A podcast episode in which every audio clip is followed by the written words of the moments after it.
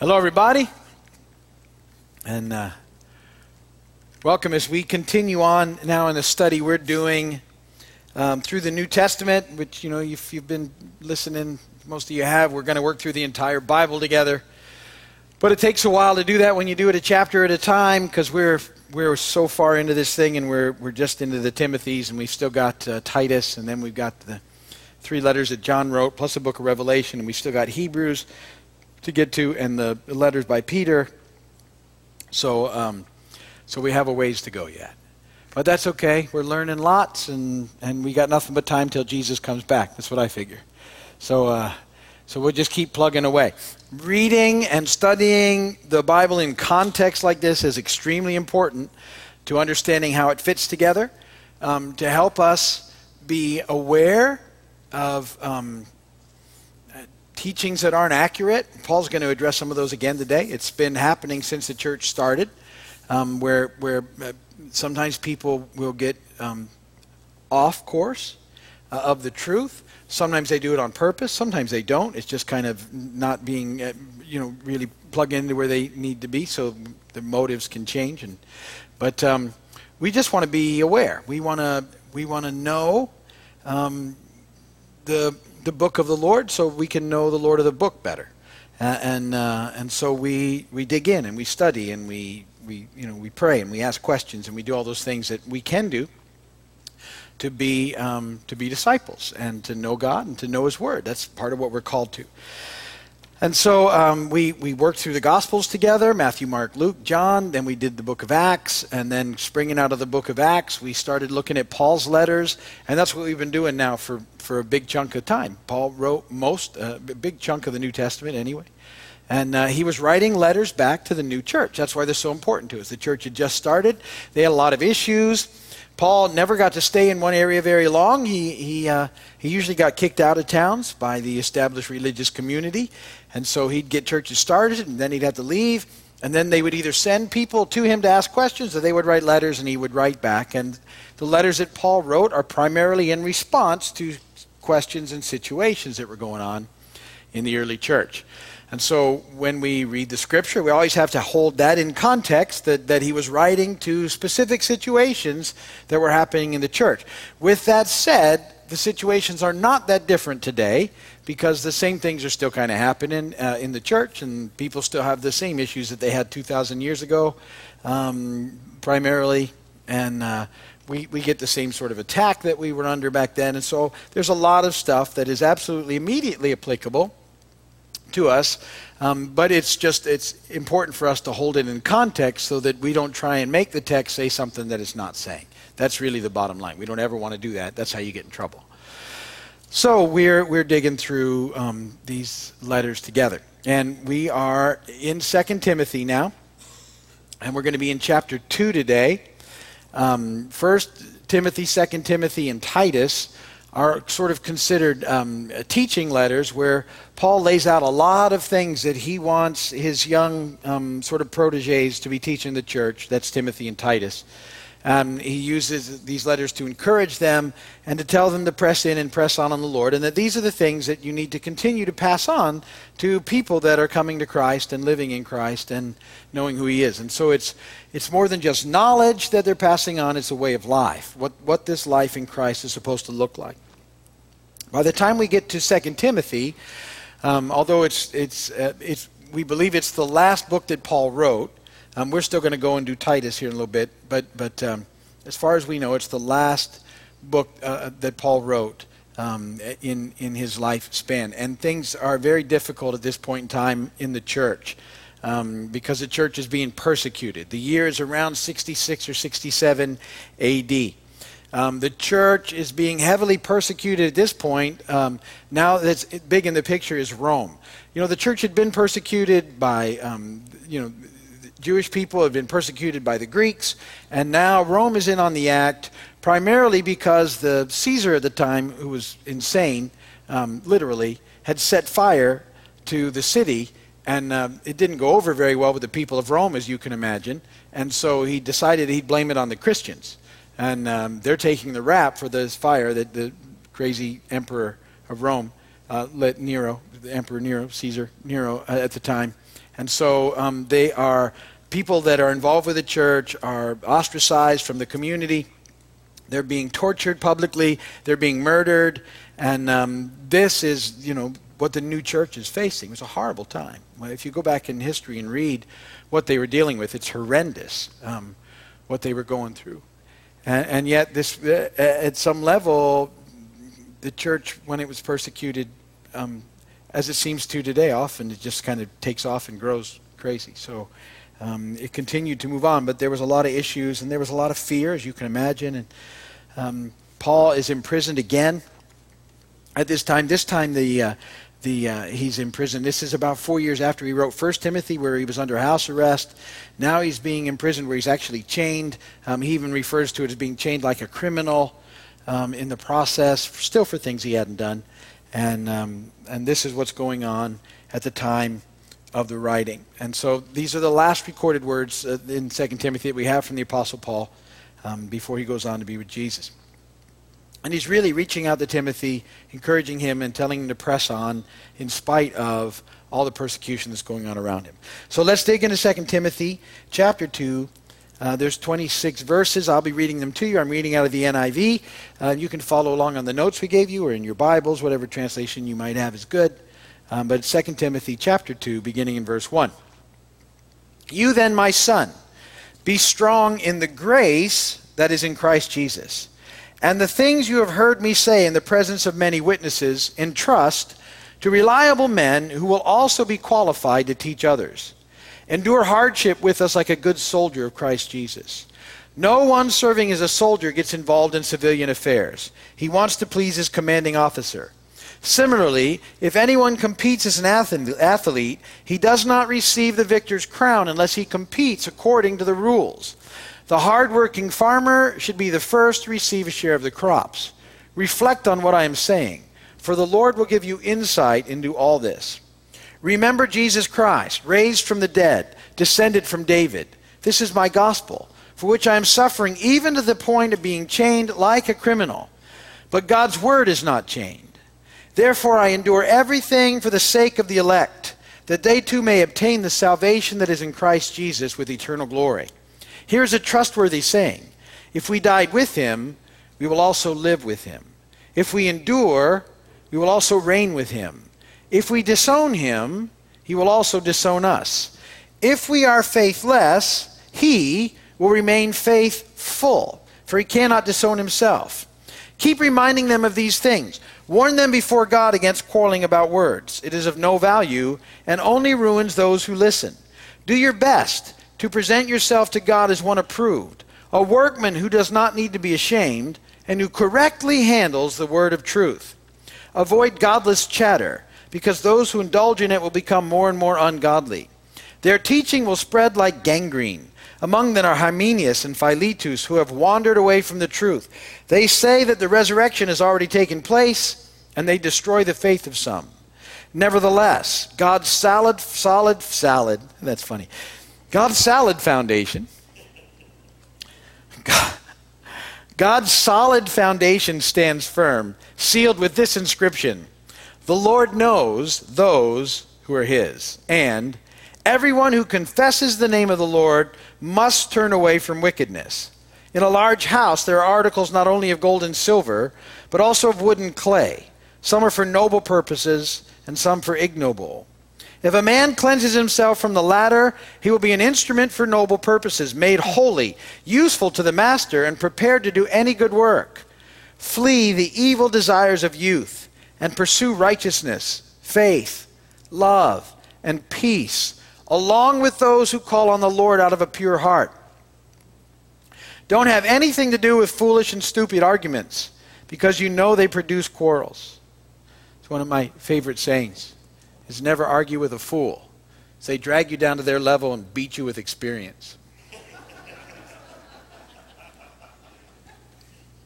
You can use that.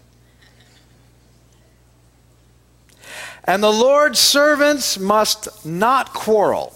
Instead, he must be kind to everyone, able to teach, not resentful. Those who oppose him, he must gently instruct. In the hope that God will grant them repentance, leading them to a knowledge of the truth, and that they will come to their senses and escape from the trap of the devil who has taken them captive to do his will. And blessed be the word of the Lord. All right, let's dig into some of the points in this. And uh, the big, one of the biggest points for me of this letter is in the very first verse there, uh, 2 Timothy chapter 2, verse 1. You then, my son, which is you know big about how Paul loves Timothy. Be strong in the grace that is in Christ Jesus. And I think that's something that all of us need to hear, take in, and live in. We need to be strong in the grace that is in Christ Jesus. Remember now, they're under tremendous persecution. The church is, Timothy is, the whole church in Ephesus, as well as all over Rome. And, and um, you can have a lot of reactions when people are coming against you and, and, and intimidating you, and uh, uh, there's false teaching going on. But Paul's words to Timothy look, be strong in grace. Be strong in grace. And so, what does it look like to be strong in grace? I want to read you some verses. Um, you can jot these down and check them out later on. John chapter 1, verse 14 through 17 says, The Word became flesh and made his dwelling among us. We have seen his glory, the glory of the one and only, who came from the Father, full of grace and truth. John testifies concerning him. He cries out, saying, This was he of whom I said, He who comes after me has surpassed me because he was before me. From the fullness of his grace, we have all received one blessing after another. For the law was given through Moses, grace and truth came through Jesus Christ. We, need to understand that we're a people of grace because Jesus modeled for us a life of grace. And it's by His grace that we're able to be in relationship with Him. It's not by anything we have done, not because we're performing well, but because of His grace. Galatians 2:21 I do not set aside the grace of God for if righteousness could be gained through the law Christ died for nothing. The whole grace idea, concept, thing is the gift of God. Ephesians 2 4 through 9. But because of his great love for us, God, who is rich in mercy, made us alive with Christ even when we were dead in transgressions. It's by grace you've been saved. And God raised us up with Christ and seated us with him in the heavenly realms in Christ Jesus, in order that in the coming ages he might show the incomparable riches of his grace expressed in his kindness to us in Christ Jesus. For it's by grace you've been saved through faith. And this not from yourselves, it's the gift of God not by works, so that no one can boast. And so it's because of this, this gift of grace to us. Because of that, we're to be a people of grace. We're not to become a hardened um, group of hypocritical people filled with judgment and pointing out to the world their, their mess. Um, uh, we're to be a people who understand that, that it's by grace that we've been saved. It's by grace alone that we're in relationship to Christ. It's by His grace. We couldn't earn it, we don't deserve it, but because of His grace. He wants us to be in relationship with Him and that we're to be representatives of that grace. We're to represent grace, what it looks like, how it's offered, how to extend it, how to love people through it. Never thinking that we um, sometimes the church starts thinking that it has it all figured out and it starts treating people outside as less than, and we can never do that. We always need to be looking at the beauty of their potential. We, we need to be an encouragement to the world. We're the, we're the bearers of good news. The best news in the universe. We have the, we have the message of life forever um, that, that, that we got because of grace. And we're to extend it in the same way. But we, we're ineffective when we become judgmental and we become, you know, hyper religious. We, we, we lose our effectiveness in the world. And, you know, like I've told you so many times, that, that the world, when the church gets like that, the world just turns it off, hits the mute button, and says, I'm not going to listen. And, and for years we've, been, we, we've had that happen. Uh, the church has, has uh, just stopped loving well. And, and that's all we can do is go back and start loving well again. To, to, um, to reach out to a lost world with love in order that they'll, they'll unmute us so they can hear the message of hope we have to extend to them. That's what it means to be strong in grace. There'll be pushback from the enemy. There'll be persecution from the world around us, because there always will be. There'll be people who refuse to believe. There'll be people who try and twist the truth. All that will happen. But our response is always to be a people that are, that are grace filled, grace full, because that's what Jesus demonstrated. He showed us time and time and time again. This is what it looks like. I live like this. He, he just turned everything upside down when he came and said, Live like this. No, live like this. In your conversations, extend the, the kingdom of God to people, make it available to them. Like he did with the man at the well, do you want to get well? It's a question of life, not judgment, not, not meanness, not pointing out, just saying, do you want to get well? Here's, here's how.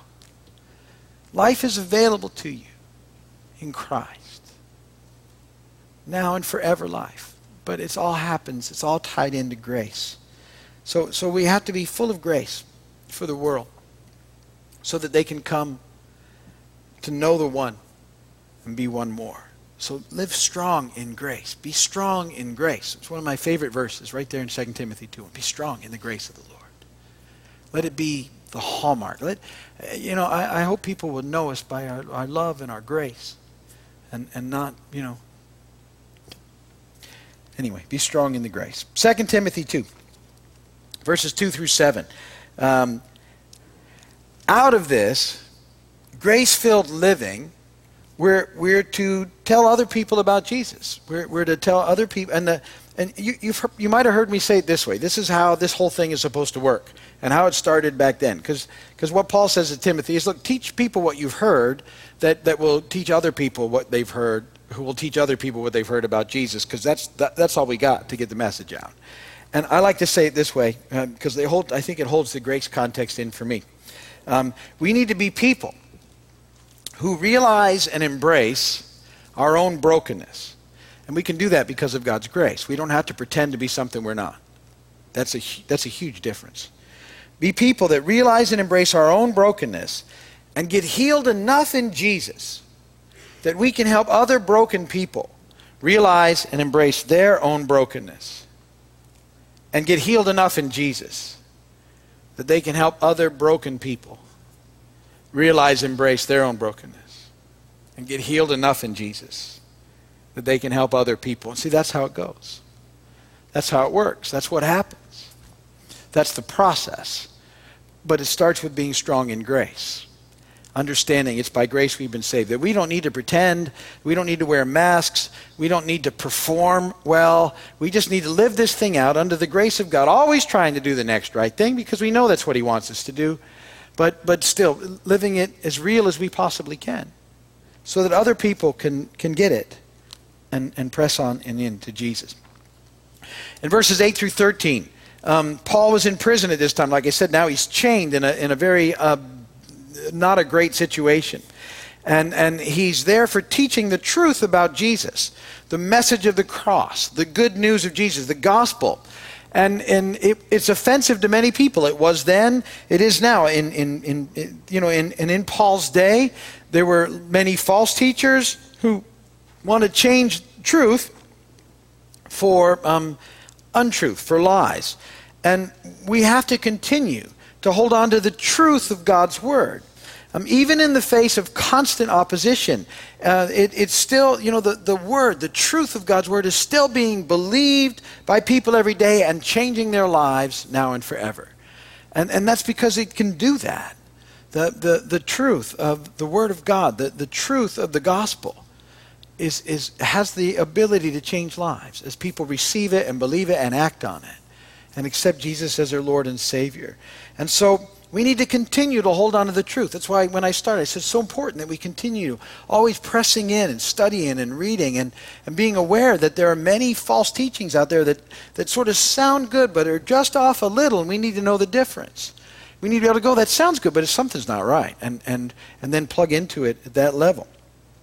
So, um, verses 14 through 16, the idea there is that we have to build our lives on His Word and then build His Word into our lives. Um, eh, the, the scriptures do your best to present yourselves as workmen approved. And so, you know, let me just use it as an opportunity again to say, look, every day, guys, we need to be reading a book. Every day. Every day. Something.